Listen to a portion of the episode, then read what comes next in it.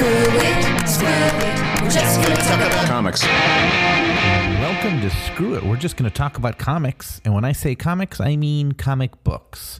This is the podcast where two brothers talk about the comics they grew up loving and continue to love. And we talk about them and we drone on about them and we tell you why we love them and we tell you what uh, we don't love about them, which is, you know, here and there, some stuff. Uh, your hosts are two brothers again. One of them is me, Kevin Hines. And the other one is me, Will Hines. That's right. And we are uh, performers, comedians, uh, writers, uh, uh, Renaissance men, painters, sculptors, inventors. Yes, we have blueprints for a flying machine. That's right. We think it'll revolutionize uh, travel. No more trains. You don't need trains anymore after we're done with our thing. Yeah, we haven't been keeping up. There might be similar things also in production, but I think ours will be superior. Um, Yep. So, yeah, you can get across the country in under a day. Think about that. Yeah. You only have to stop for fuel every state. Yeah, once a state, and uh, some of the smaller states you can almost skip. You, you should hit them just to play it safe, but Yep. and then the bigger states you got to stop twice, maybe. Uh, Two you know, it times. averages out once a time, once you- per state on average. If you're going east west across Pennsylvania, that's three stops. I mean, don't do that. Don't We don't recommend like a zigzag approach Mm-hmm. to hit most of the states. This is a great country. You should take a look at it. Yeah, especially from our flying machine, which travels twelve feet in the air. You got to see it. Oh That's yeah, great. Any forests, stop it. Well, watch out for trees and buildings. Mm-hmm. You got to follow the road still. But it's really fun. and you need to have a car pulling it. So traffic still is sort of an issue. Yeah, a little bit. Um, or a train. You're right. Trains get in the way sometimes. Uh, we're working up the kinks. Anyway, we're here to talk about not our flying machine, but comic books. Yeah, uh, we are doing this season Justice League International, and today we're doing issue 11. Yeah, uh, we are nearing the end of the first year of Justice League International, the surprise DC hit, where they took Justice League, the concept of the greatest superheroes that the DC universe has, and gave them a bunch of B, C, and D listers, and made it humorous, and it worked. So it's a huge hit. We're wrapping up the first season, and then this this uh, issue and next issue sort of kind of tie up the Maxwell Lord mystery. Yeah, what is with this guy? Yeah, this guy who sort of showed up, took charge of the team, and they let him. Right? He's running the team. He charmed his way in with no authority or prerequisites or history and sort of conned his way into running it, and they're letting him. I mean, he is a rich businessman, so I guess he's got that going for him. But this is a team that also has Bruce Wayne on it. Yeah, so right. uh, the perfect uh, businessman. So you'd think he would run the team if that was a necessary thing. So we start to find out what the backstory is between Maxwell behind Maxwell Lord. Yeah. What'd you think of this issue, Will? I loved it. Great. It's the goofiest one yet, I think. Even goofier than Moving Day. Oh, interesting. I guess not sure because moving day nothing really happened except for just like jokes.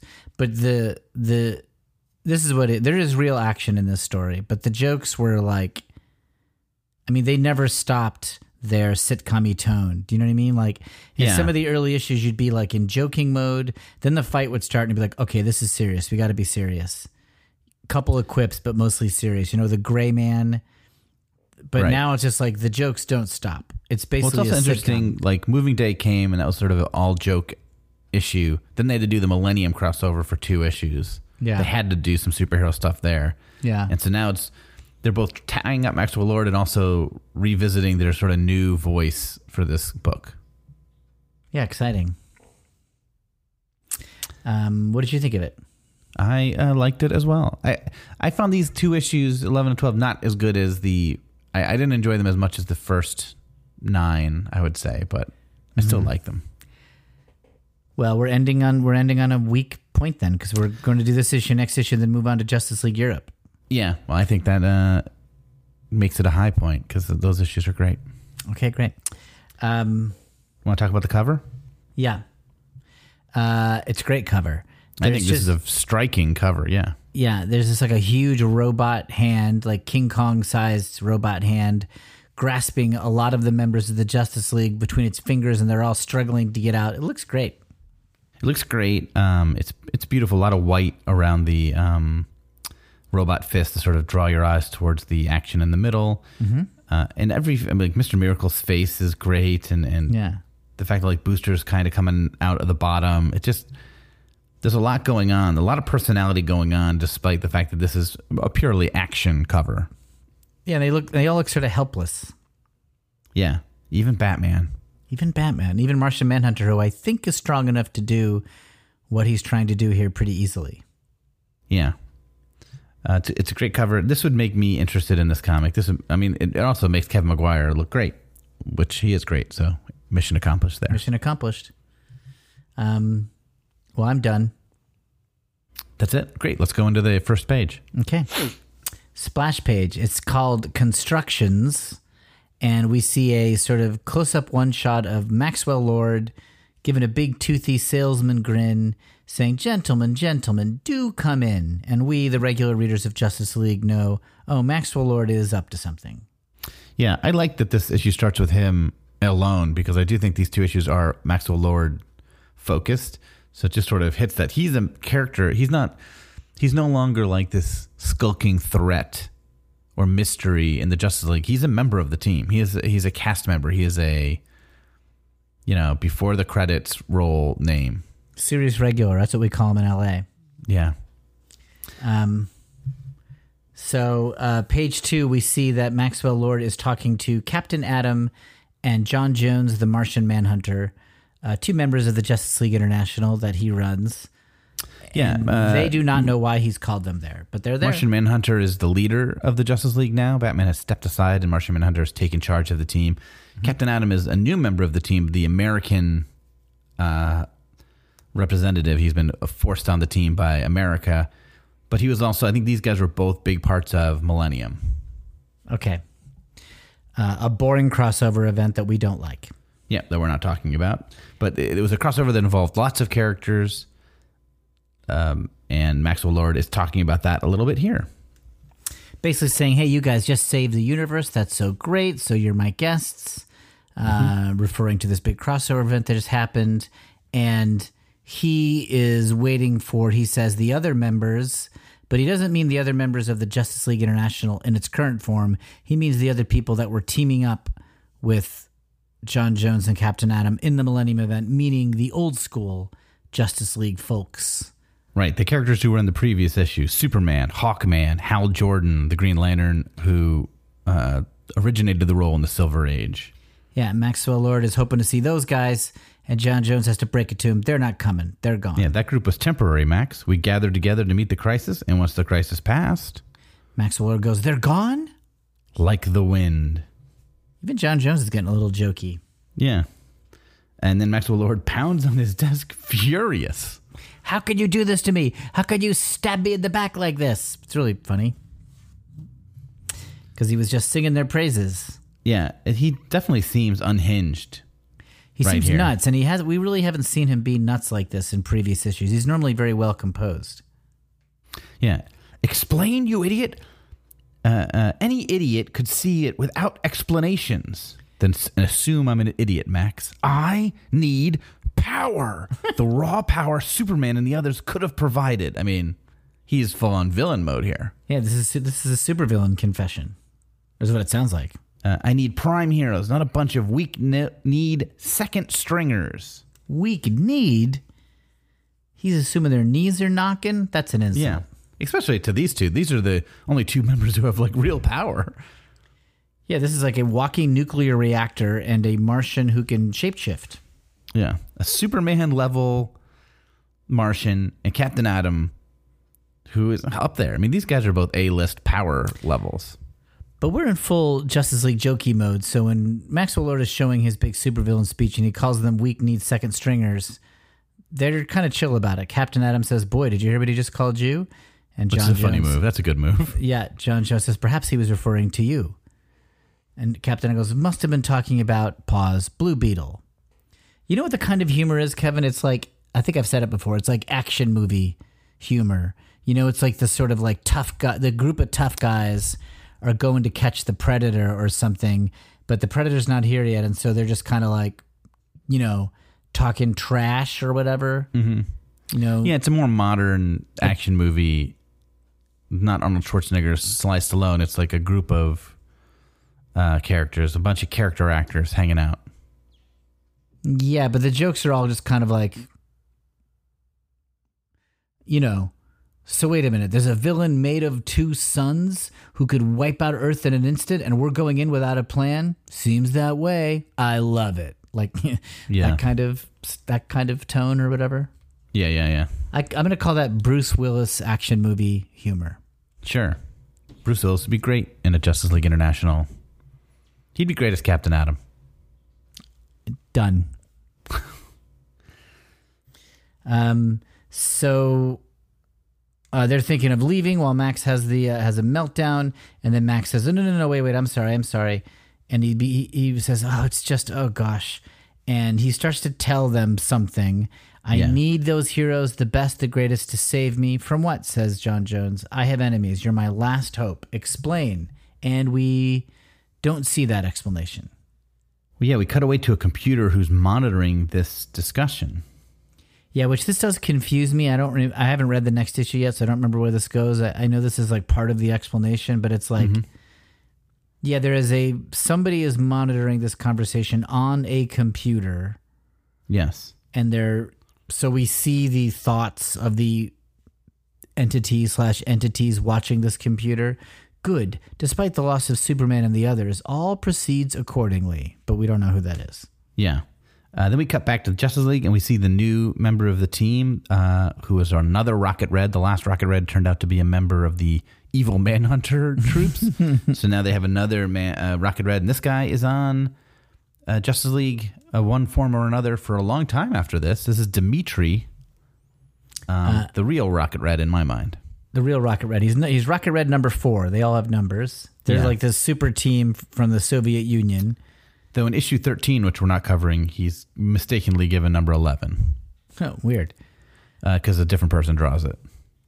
Uh, well, he's number four, and he's Dimitri. And we kind of set up his character here. He's like a goofball. He's really like kind of fun. He talks about his wife a lot. He makes these dumb little jokes that aren't clear because of language stuff. Yeah, he is the Rocket Red that Black Canary kicked in the face uh, a few issues ago.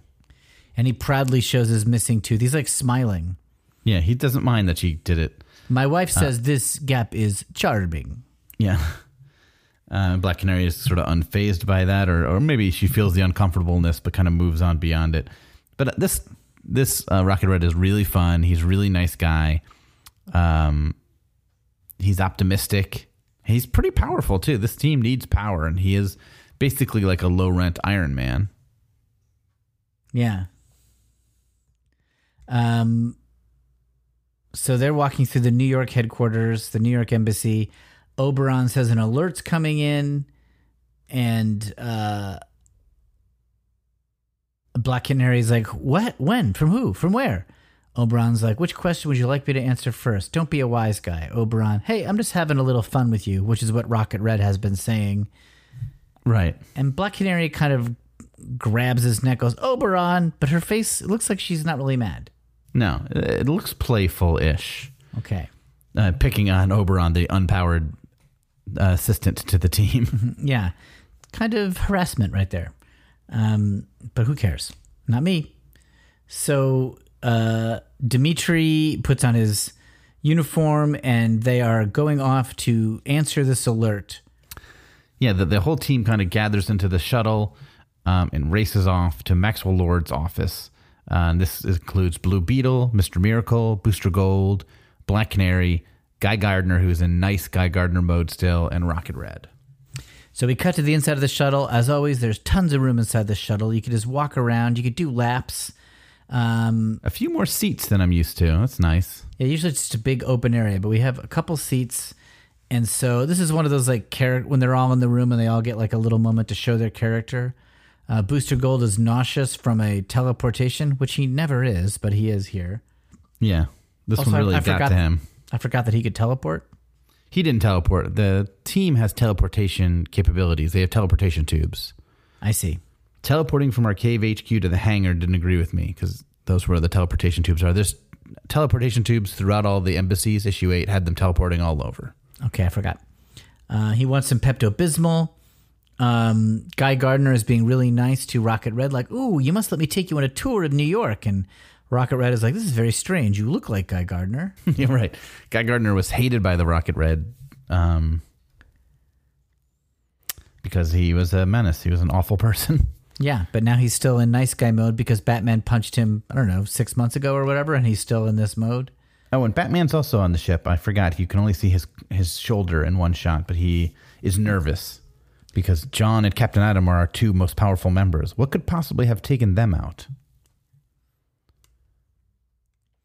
Yeah, so he's worried. Also, you have Mr. Miracle and Blue Beetle talking about comic books. Um, I actually did read a few comic books once. Yeah, what'd you think? Says Blue Beetle. Too far fetched. That is a classic comic book joke. Whenever the Yeah. characters in superhero comics talk about superhero comics, they talk about how dumb they are. That is Yeah, a they talked about how like this would never ha- this would only happen in comic books. This thing that's happening. Mm-hmm, mm-hmm, Mm-hmm. I feel like it's a Stan Lee type of thing. It You've been reading too many of those terrific Marvel comics. I mean, you can also see that on TV shows or movies, right? What is this? Some kind of TV show or uh, Yeah. Top Secret definitely has that line. Like it feels like some kind of dumb movie or something like that. And they look at the camera. Yeah. Um, Top Secret's really good. Top Secret is great. Not a comic book, not part of our purview, which is uh, flying aircraft and comic books. That's right. So uh, Batman is still worried. So they're in their shuttle, and missiles start getting fired at them. Yeah, while Booster Gold is puking. um, So here's what I mean. Like on page seven, it starts with the shuttle approaching Maxwell Lord's office in the United Nations or near the oh, I don't know where, but yeah, somewhere in where it Manhattan. Some big office building. And Blue Beetle sees and goes, "There she blows." And Mister Miracle goes, "There she blows." And Blue Beetle's like, "Hey, I'm in the middle of rereading Moby Dick. Call me Blue Ishmael." Oh, it's Batman he's talking to.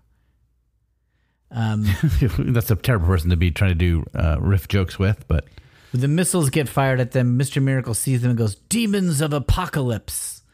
And Blue Beetle's like, "Funny, they look like missiles to me." Right? That's Yeah. what I mean. We got we got jokes aplenty. yeah, I like that. I like that a lot. I, I mean, I love, as I've mentioned in the past, I like Mr. Miracle's constant referencing of Apocalypse and New Genesis. He doesn't want people to forget. You know, I'm from New Genesis. Yeah. He doesn't go, yikes, he's demons of apocalypse. It's a mouthful. You have to decide to say that. Yeah, you can't just casually drop it. You were thinking about it long before you said it when you say demons of apocalypse.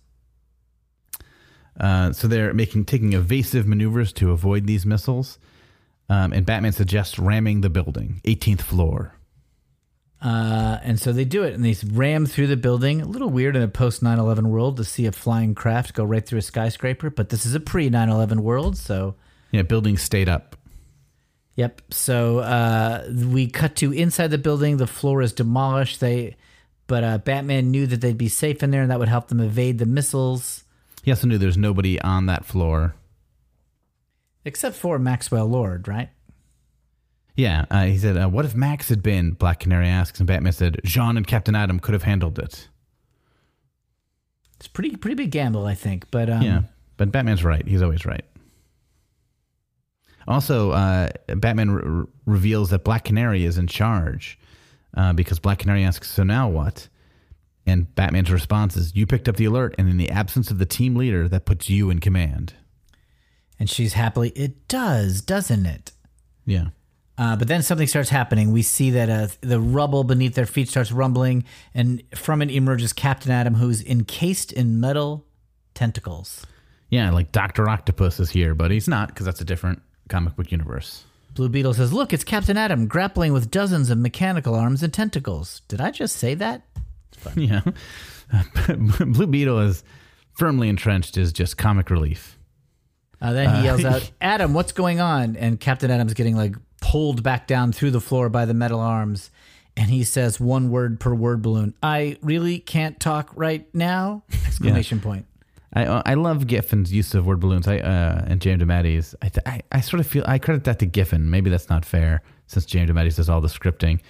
Um, but he does a, and I mentioned before, he does just a great job of pacing dialogue through word balloons. That these guys do, or Giffen does, or both of them. Um, it, it it helps sell the humor. I think. Yep.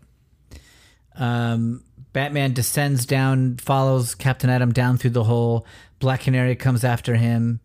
Um, Yeah, she and- says, "Hey, I thought I was in charge here." To Batman, who jumps in first, and he goes, "You were," which is very Batman. Yeah. Um, but then he's about to get attacked by mechanical arms, and she orders him to duck so her she can use her sonic scream to dismantle the arms. He does duck. She does use the sonic scream, and it works. And Batman kind of thinks she's saving me. Yeah, the team looks pretty effective here because then Rocket Red goes in, who's new to the team, doesn't really know these guys. Stand back, everyone. My armor will protect me from harm. Let me go first to meet the foe. And I also want to remind the audience that when Kevin and I do Russian accents, we can only do Dracula voices. Yeah, they, we, they get they veer Dracula very quickly. we don't know how to do Russian accents. So we do. Good grief. The corridors are crawling with these arms. I was trying my best, but I uh, I've done Russian accents before, but I I uh, think you did it all right. You did it all right. I was I was more like setting the expectations reasonably so you didn't sure feel no, that's pressured to keep that's it up. fair. Um, but yeah, Rocket Red blasts these tentacles. Um, so they're doing pretty good. Oh, uh, but also we get a little bit of Rocket Red's character, which is to say silly things. He goes, "Good grief, the corridors are crawling with them." Yeah, and Batman goes, Good grief. And Rocket Red's like, There is something wrong with good grief. It just And doesn't Batman- sound right coming from you. I am trying to, how do you say, pepper my lingo with Americisms, blah. Yeah, yeah, and which he does throughout, and it's a constant source of humor from Rocket Red as he tries to fit in and over Americanizes what he is saying. But it's a fun trait, especially when the early issues, like some of these characters couldn't figure out what their uh, character game was. Rocket Red has one right away. Yep. Um, Uh, they find out that everything is being powered by the building's electricity, so it's not like an outside source. The building itself is attacking them. So they asked Guy Gardner, nice Guy Gardner, to take his electric, take his um his power ring, and via an electric socket, kind of like overload the building with power, so it shuts down. Yeah, he's nervous about letting the team down because he's nice guy Gardner. And but he does it because he is probably the most powerful member of the team, or one of them, with that power ring. And uh, he fills up the building with energy, and it shorts out, and the arms go dead. So he did save the day. Yeah, Guy Gardner. I mean, also, uh, I, I sort of said Captain Atom and Martian. I, I keep saying this team is depowered, but I always forget there's a Green Lantern on the team because he's generally proven to be ineffective. But a Green And- Lantern is a very powerful character. And adding Captain Atom and Rocket Red, they are actually pretty powerful now. Yes. Uh, now both of them leave for Justice League Europe, which um, I'll talk more about when we get to Justice League Europe. s- severely depowers the Justice League America team, Uh, Okay. um, but for Never now mind. they're here, so it's great. And uh, For the next year, the team is amply powered. uh, Black Canary sort of rubs Batman's face in the fact that she saved him a little bit. Um, you know, are you mad that I? I hope you don't mind the fact that I saved us all without consulting you, Batman. And Batman says, "Canary, you know I'm above such petty rivalries." And she's like, "Of course you are, dear." But you know, Yes. he's he's not. We know that he's petty. We know that she's is. kind of rubbing in his face by her body language, and I love it. Black Canary doesn't get a lot to do, so it's fun that she gets something to do here.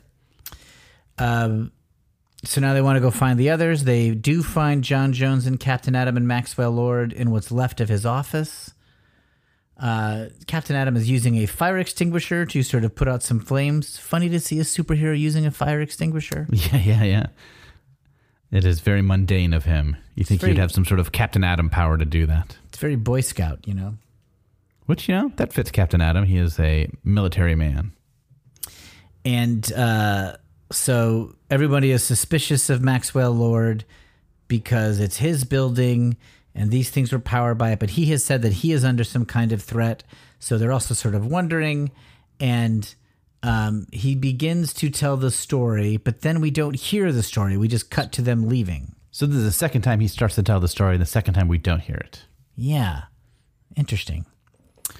And we get a little bit of recap as the team is leaving. Sounds to me like Max has gone paranoid, claims he's being watched, that his computer system has been taken over by an outside force, that they're out to get him.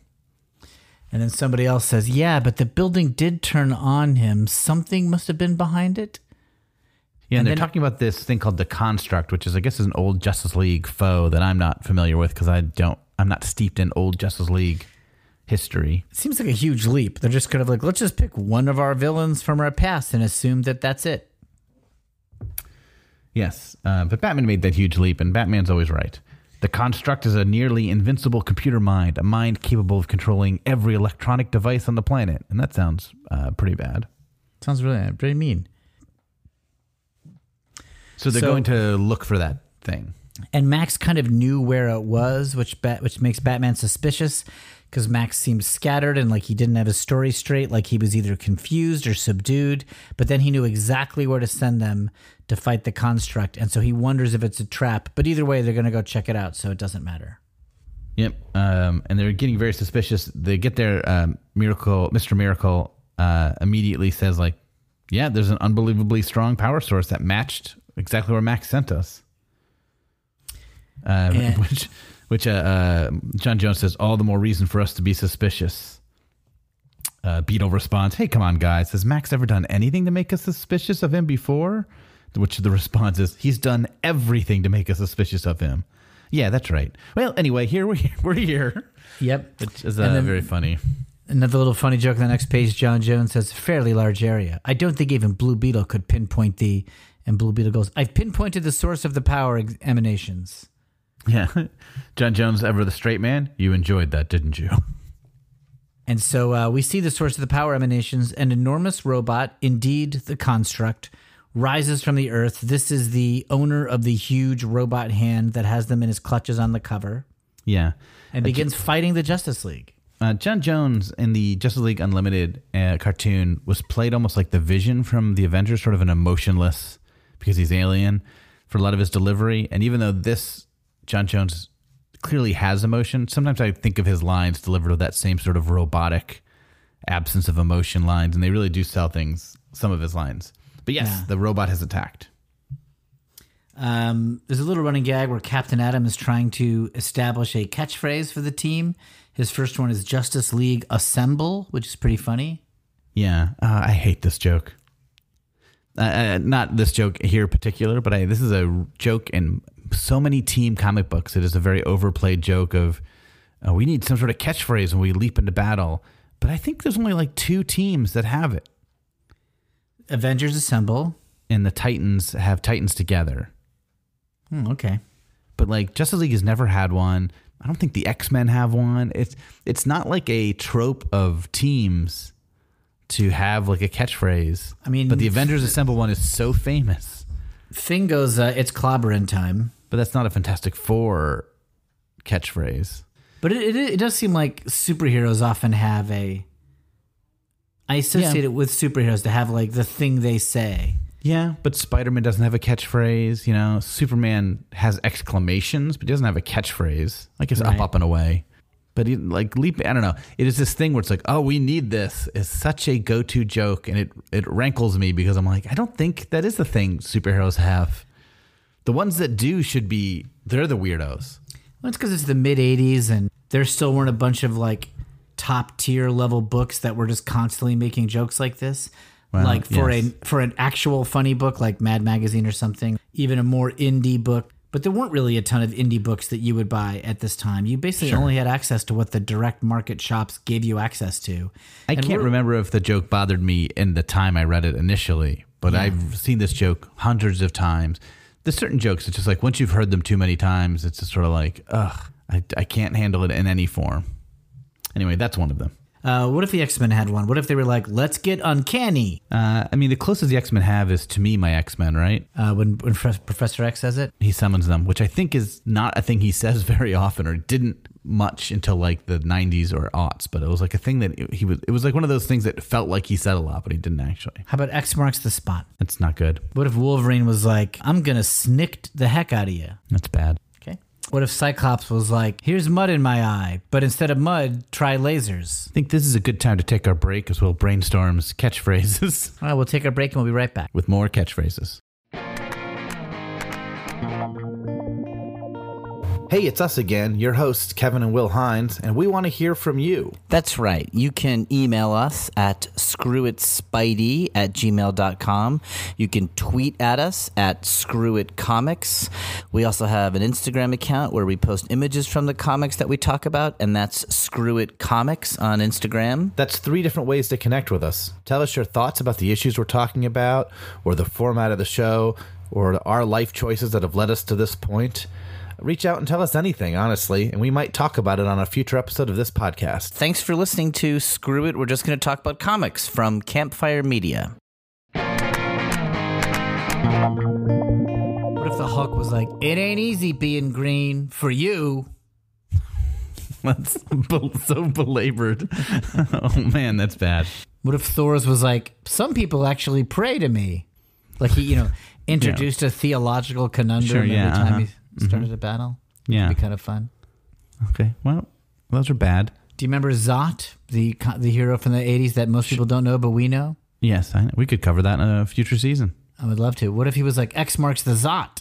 so you're reusing the one I didn't like for the X Men. I thought maybe I'm putting the pun in a different part of the phrase. yeah, but it's the same phrase. Uh. Why is that a thing that someone would say leaving the battle anyway? Why would someone say X marks the spot know. before combat? It's catchy. Like. Avengers Assemble is like team. Let's all get together and do this thing. So at least there's some aspect about it. How about if comic book writer Mark Millar, when he wrote a comic, he was like X marks the spot. wow, that's great. Um, that one I'm works. out, I'm out of ideas. so you, three of them were X marks the spot. I'm, I don't know. I'm drained. That's all I got. Okay. Anyway, um, Captain Atom says Justice League assemble, and they attack the robot. So then it gets really confusing to me because we cut now back to that computer monitor that is that was sort of spying on Maxwell Lord. this is like a modern Godzilla movie where the action starts and we cut away, so we don't get to watch it. Yeah, so like during this battle, now we're seeing it as viewed on some computer screen. We don't see who's watching the computer screen, but we hear their thoughts, and their thoughts are they react just as predicted. Give them a recognizable foe, and manipulation is effortless. Okay, so this thing wants them to fight. We don't know why. But then the computer screen themselves that it's watching says construct return to home base. And then there's also a speech balloon that says, What is going on here? So it's like there's the computer, there's the there's the caption of the thing watching the computer mm-hmm. monitor. There's the computer monitor itself, construct return to home base. And then there is somebody just talking, what is going on here? Do you want me to explain? Yes. So the the computer screen and the caption boxes are the same. Okay. So one is just the computer thinking to itself, and one is it commanding the construct. The word oh. balloon is somebody else.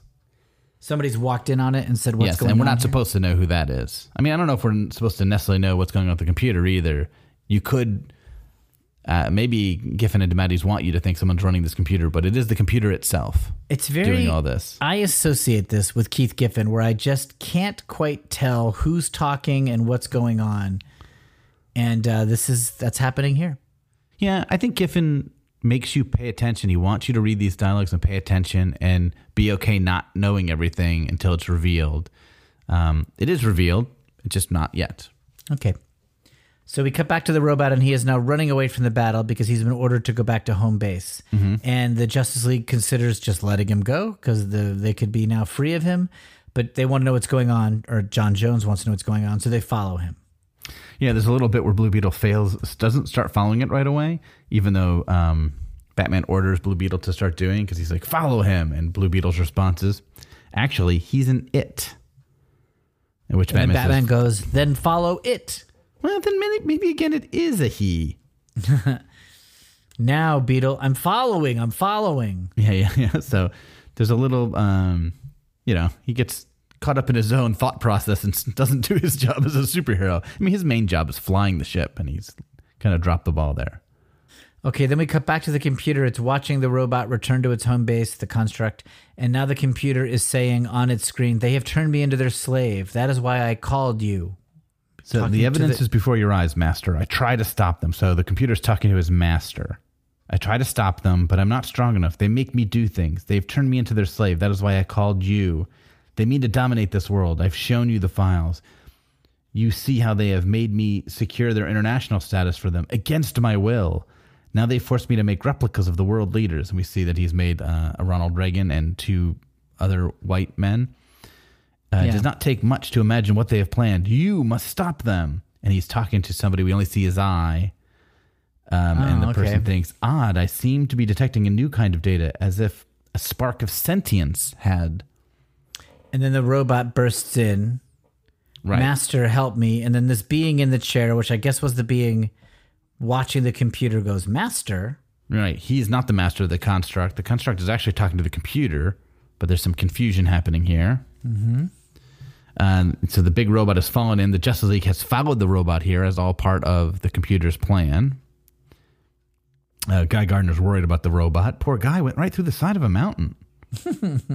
John, promise me we won't beat him up anymore. Um, and Mr. Miracle looks inside the cave where the robot has collapsed, recognizes something not on Earth. Oh no. And we hear from off panel, who dares? And then the final panel of the comic is Metron. Who dares threaten Metron, who's a character from the New Gods from the from New Genesis, right? Yes, he's a, he's a good new god from New Genesis. He's like the god of uh, just intelligence or something. He just knows a lot of stuff. Yeah, so Mr. Miracle recognizes him because he's from New Genesis. Uh, but who dares threaten Metron? Blue Beetle's response is, uh, we do, I guess.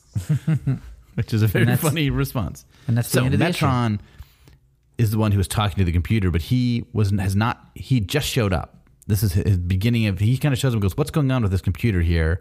And the computer's like, "A master." So the computer works for Metron. Look what the humans have made me do. Okay, yeah.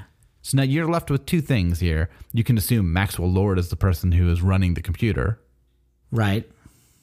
uh, but Metron also thinks that the computer has some sort of sentience. The computer is coming to life, which next Okay. year issue will have confirmed that the computer is his own master. Okay. The computer is the threat, but we don't know that yet. So the computer's lying when he's like, "Look at what the humans are making me do." He's just Yeah, this is- covering. This is, the computer's plan all along because Ma- we've also seen in previous issues that Maxwell Lord doesn't have full control over this computer either. Right. he, Maxwell Lord didn't unleash the satellite that attacked the UN or attacked America when the UN was considering not approving the international status.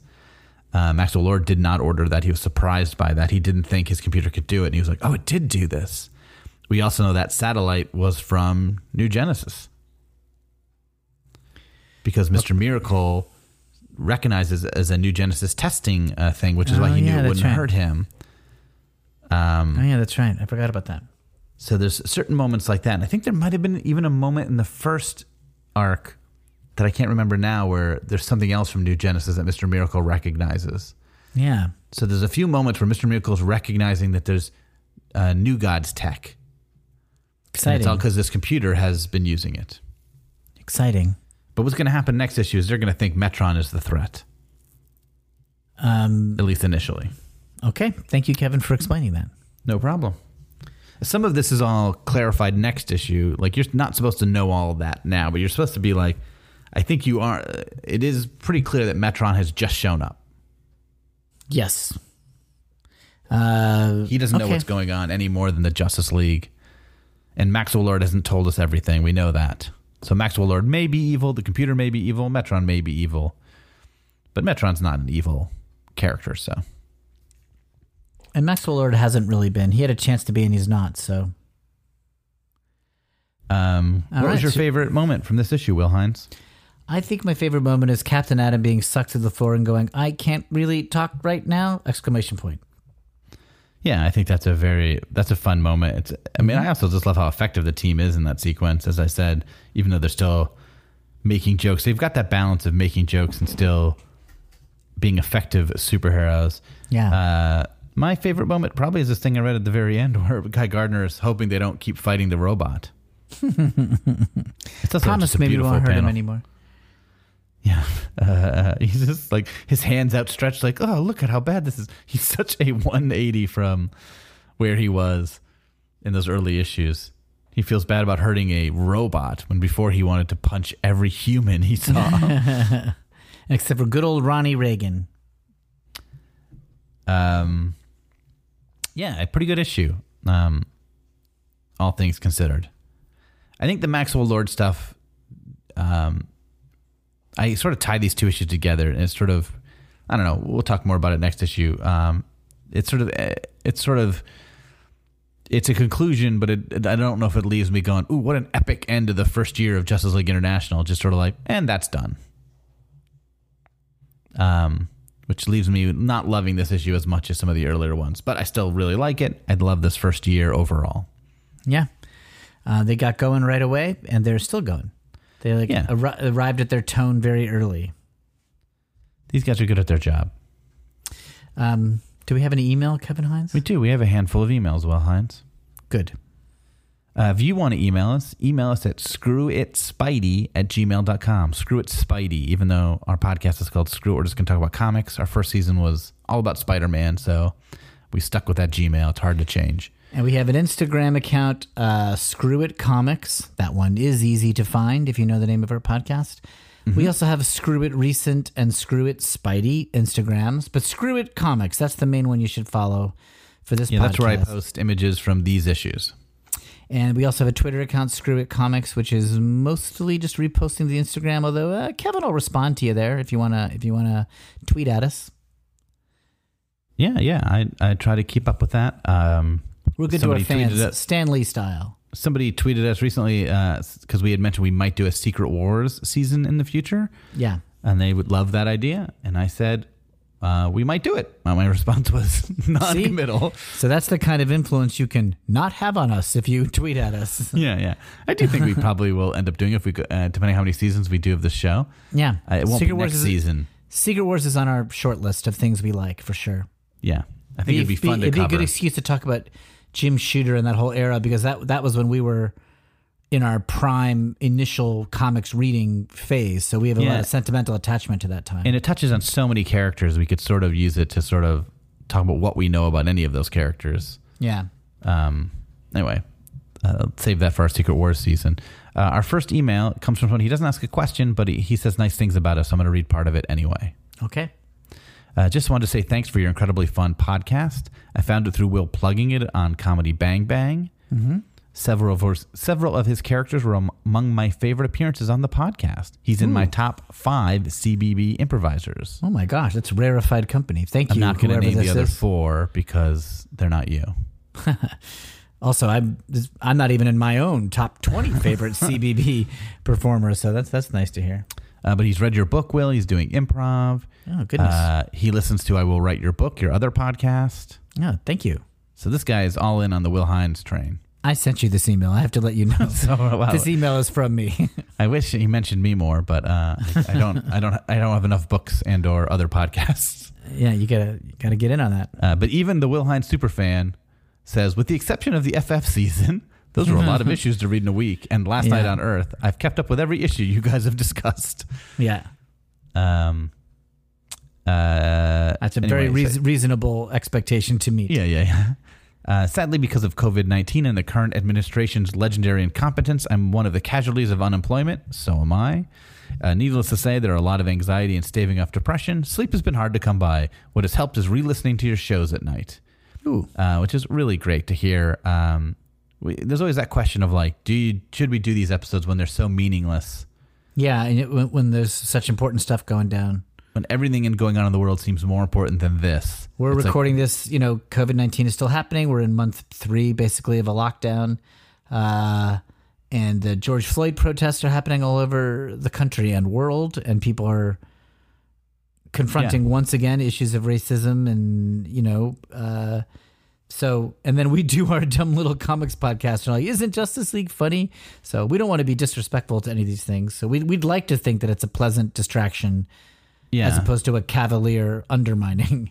And, and it's a sort of distraction. It's like a nice break, uh, and then you can sort of get back involved in, in how you should be in all these sort of more important issues. Yeah. But it, Dad, take the breath and listen to us talk about Justice League International if you want to. If people chose now not to listen to our podcast, I would have guessed I'd understand. We'd have even less argument than we normally do, and we have no argument normally Yeah. to not listen to us. Um, so he doesn't have a question, but he's a uh, hoping things get better for everyone soon. I hope you two are doing okay. You may be a couple of brothers talking about comic books, but your work is meaningful to a lot of us. Oh, so nice. thank you, Stan. That's a great uh, email to get. Thank you. Um, there's a few people who are emailing us about nonplussed. Yes, I accused Kevin of misusing the word so inaccurately, and that is now preserved forever. I I just had tons of condescending umbrage, and I was so wrong. I did apologize last episode. But I think that has not Kevin, I released even apologize as of again. yet. Oh yeah, the apology's not even out yet. Oh boy.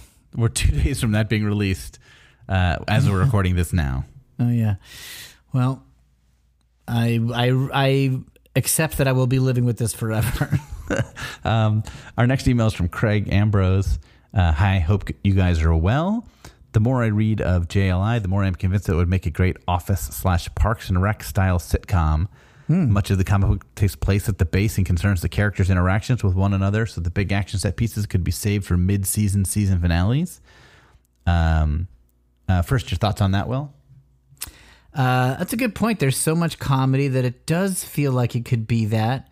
Um, I, as I as much as I'm disappointed to not yes and this, I I, I think I'd want a little more action than that. I, I I see it more as like a like Die Hard, the TV series or something like that, where it is like a humorous action genre as opposed to a just humorous humorous thing. But I don't know. It could it it's worth a shot. Like it is definitely within reach of the tone. I mean, it definitely could work. I mean, there's TV shows like The Tick, um, both the Patrick Warburton version and the more recent one on Amazon Prime. Um, Peter Serafinowicz and Griffin P- Newman. yeah, which I think is, I think it was phenomenal. It only ran two seasons, but I think it's great. Um, has a lot of action, but a lot of humor. Um, and I can easily see if that show is being done with what seemed like not a huge budget, the Justice League International show could be done pretty decently as well. Um, so I can definitely see it being done like in sort of a prestige 13 episode season type thing. I don't know if it could be a 22 episode one. Lately, I've been thinking about. Um, I'm a big fan of Futurama uh, and Rick and Morty, and those shows have lots of action and humor. And I was like, oh, this could be Justice League International, like an animation. Uh, uh, like Futurama, they're always running from something. They're, I mean, they're not heroes by any stretch of the imagination, but there's always some th- threat to the world. Often, Yeah. um, so you could easily true. have that sort of stuff, and you could have down episodes and up episodes. Uh, it could work a lot. I, I realize superheroes are often done in animation, but um, they often work too. Yeah. That's a good thought. Uh, anyway, which characters would you choose for the main cast? Generally around six people, um, and or the support generally around four or five. Um, and then he asked for casting. I'm going to pass on the casting because we get asked about casting a lot. We're bad at it. but if you were going to make a sitcom version of Justice League International, who do you put in it? Will Kevin, let's do like a thing where I pick one and then you pick one. sure. So six regulars and five recurring. Yeah. All right. Guy Gardner is my first pick. Sure. Uh, Blue Beetle. Um, all right. I'm going to say Batman, even though I know I should say Booster Gold, but I, I want Batman in there. Uh, well, I'm going to say Fire, who's not in the book yet, but I think you need females, and she's a great character. Got to have them, as Stan Lee would say, these females. um, well, uh, um, I hate to do it, but I got to say Booster. If you have Blue Beetle, you got to have Booster. And then I would have to say Ice, which is a pretty, Yeah. yeah. Um, but I, I do think the lack of powers doesn't affect you as much if it's a sitcom, right?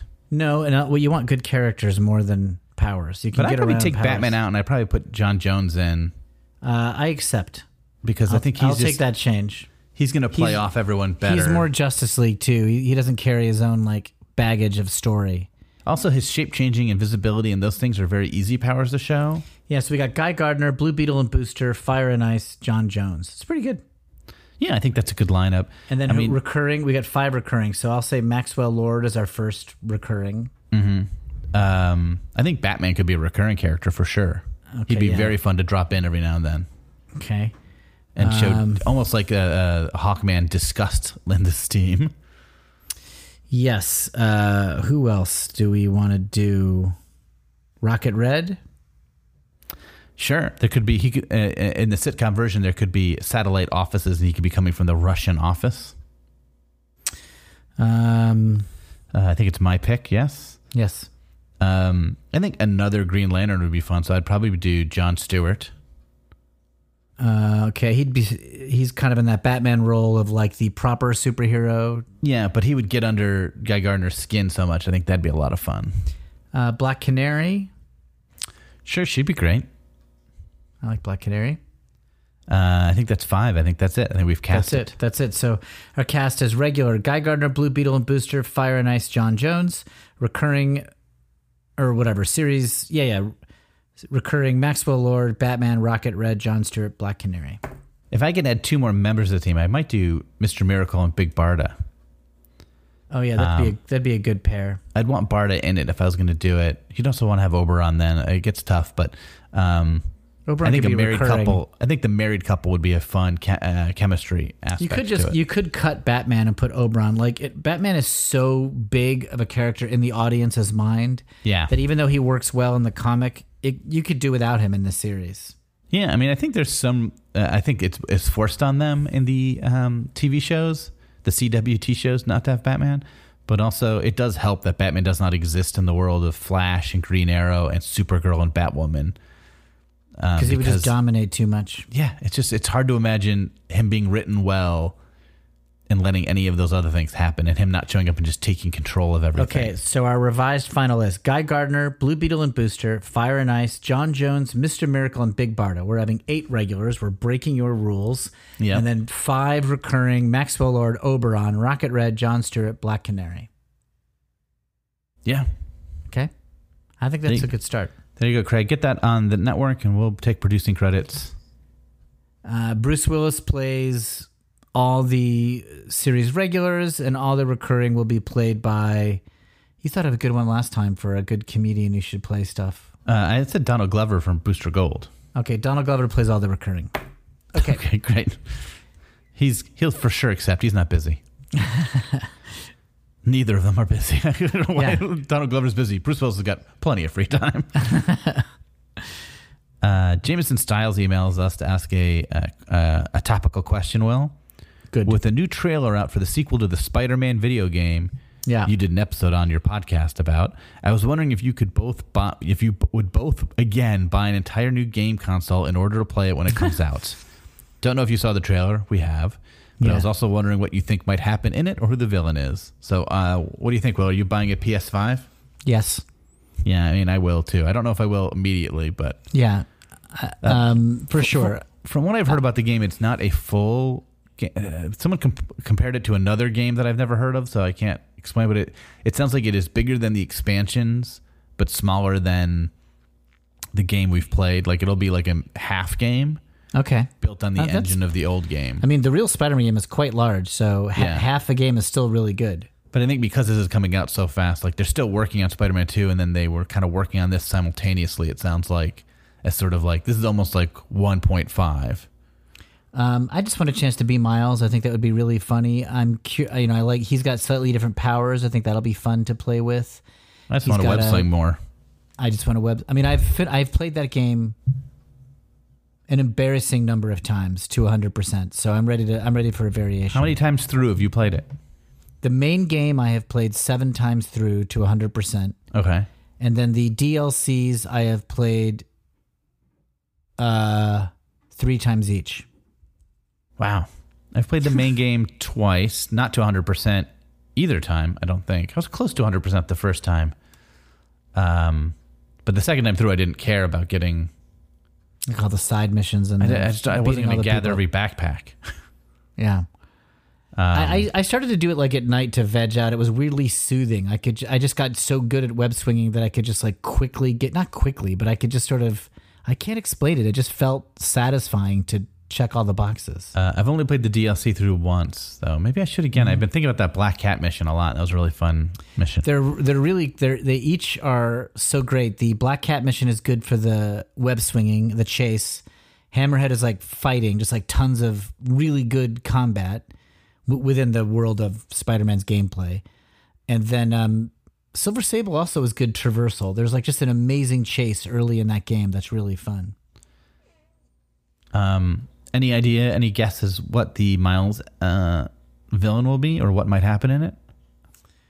I don't know, and I don't. I'm not familiar enough with Miles' stories to know. I I, I hope it is as emotionally moving as the first one. And it might not have the time. I I hope it's something like with his uncle, the Prowler, or like I hope it's something very personal to Miles. Yeah, I mean that would that would fit because the Prowler's not even in the first one at all, so that's untapped. But his Like, dad they- is already. His dad is dead, but the Prowler hasn't been introduced. So I guess I hope it's the Prowler. I think that would just be a really rich Yeah, story. Um, I assume it's gonna be something with like Spider Man's traveling or something. yeah, and he's got to like take over. Like he's out of the picture for a little bit. Uh, well, I, we, I think we know it's not Green Goblin because that seems to be set up to be Spider Man 2. And also Venom Right. was also implied as uh, coming up, and that was that's so connected to Harry in the first. These are spoilers for the first game, but those would have to be connected with Peter again. yeah, so They're it's, too personal. we're not going to see Venom or Goblin. Um, the Prowler would make the most sense. If it's going to be a Peter villain, um, I wouldn't mind it being Electro. I thought he was kind of the most fun of the other non villains that we didn't get a ton of time with in Spider Man 1. So I wouldn't mind more time with Electro. I mean, we, scum- we haven't seen. Kraven, so I'm always a fan of Kraven. Be fun to see a bunch of animals running through that New York they rendered. Um, Kraven's my pick for the next Spider-Man movie with Tom Holland. My pick is Toadman. Toadman, interesting. Toadman. All right, Or just the chameleon, all vest pockets. all pocket work. Yeah. Um, I'm really excited for it. Uh, I, Me too. Yeah, I've been I've been playing tons of games, so I don't mind getting a new system. I mean, I know that's kind of annoying. You have to buy a new system for a game, but like, I've played mine enough, and I got it on a deal, a slim version. That if I prorated over all the hours I've spent, it's I don't know, it's it's it's not so crazy. I played two and a half games on it. I haven't unboxed it since I moved in December. I'm replaying Zelda on my Switch right now. I've basically played th- three games in the last 10 years of my life, but they've all been in the last like two years Play good ones though. Zelda and Spider Man and God of War. Yeah, I played Spider Man, God of War, the three Arkham games, uh, Outer Wilds, The Last of Us. I started that first Arkham con- game. I should go back to that. Oh, it's really good. Uh, Control, uh, Insurgent Simulator, which is a terrible game that I played because I was on Nick Wiger and Heather Campbell's podcast where they sort of made me play it. Um, yeah, those are the games. I, th- I think maybe I'm forgetting one, but so I've that you know I've got a lot of time in on that system. I'm ready. I'm ready. I don't mind getting another one. Um, our next email, we've got two more. Okay. Uh, John Walker Crow emails. Hey, I just started listening to your guys' podcast. Where were you earlier, John? I ask. Uh, I'm really enjoying it so far. I'm a big fan of the JLI because of Booster Gold and Blue Beetle. But since you're talking about looking at other Keith Giffen works, I recommend the first Jaime Reyes Blue Beetle title. A lot of the early issues were from him, and personally, I like it better after he leaves, but it's still an idea. Um, I think I've read a couple of those issues. I didn't. I didn't read a long run of it. Um, uh, but yeah, I mean, the the new Blue Beetle is clearly a character who's here to stay. Um, I just I just don't think it has the resonance with either of us for us to cover it. Probably. It's probably not going to be high on our list. Oh, that is a good suggestion. It's probably there's probably too many things in front of it that we just have sentimental attachment to already. Unfortunately, Yeah.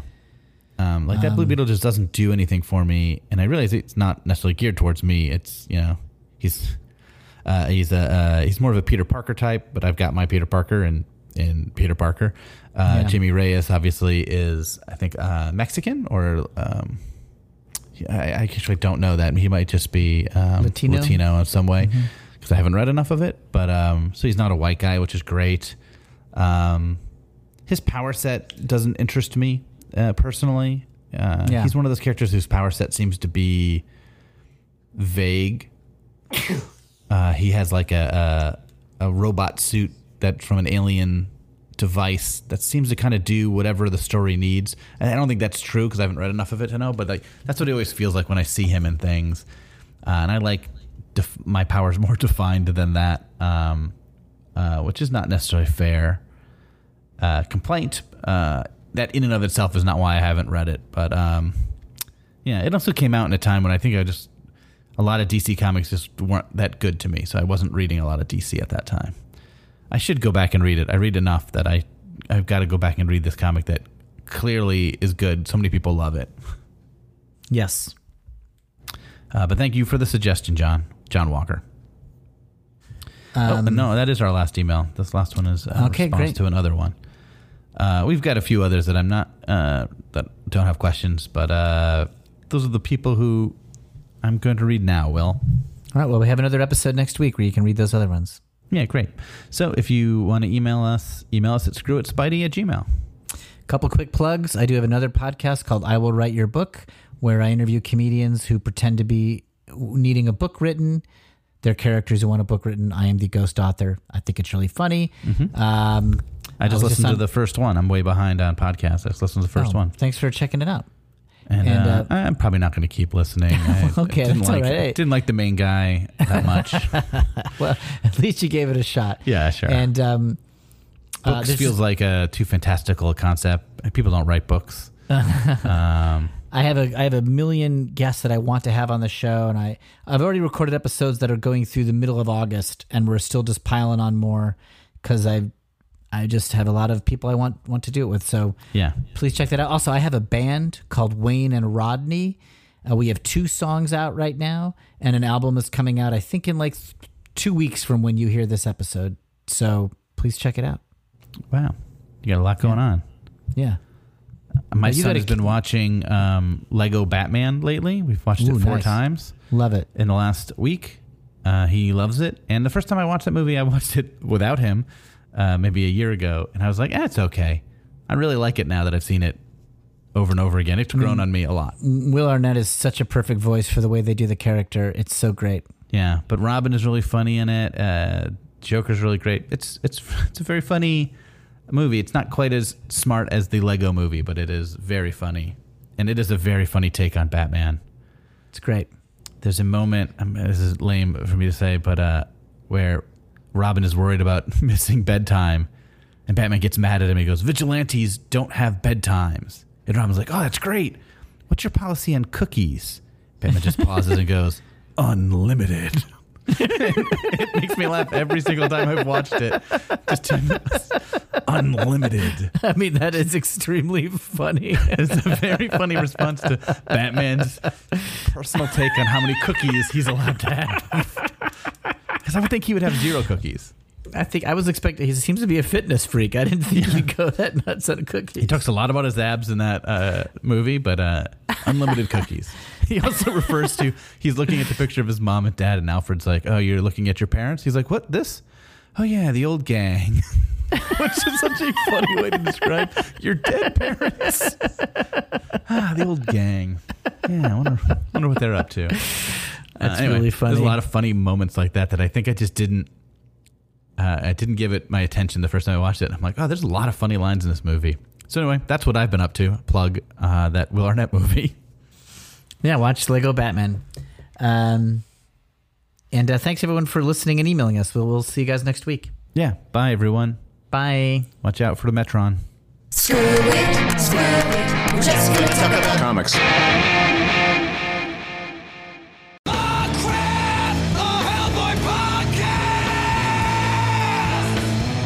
I'm Kate Thompson. And I'm Mark David Christensen, and together we host Ah Crap, a Hellboy podcast. the show dedicated to the half demon hero brought forth by writer artist Mike Mignola and published by Dark Horse Comics. Each week we discuss everything Hellboy. Plus his expanded universe with the BPRD, Abe Sapien, Lobster Johnson, and many more. That's Ah Crap, a Hellboy podcast on Campfire Media or wherever you get your podcasts.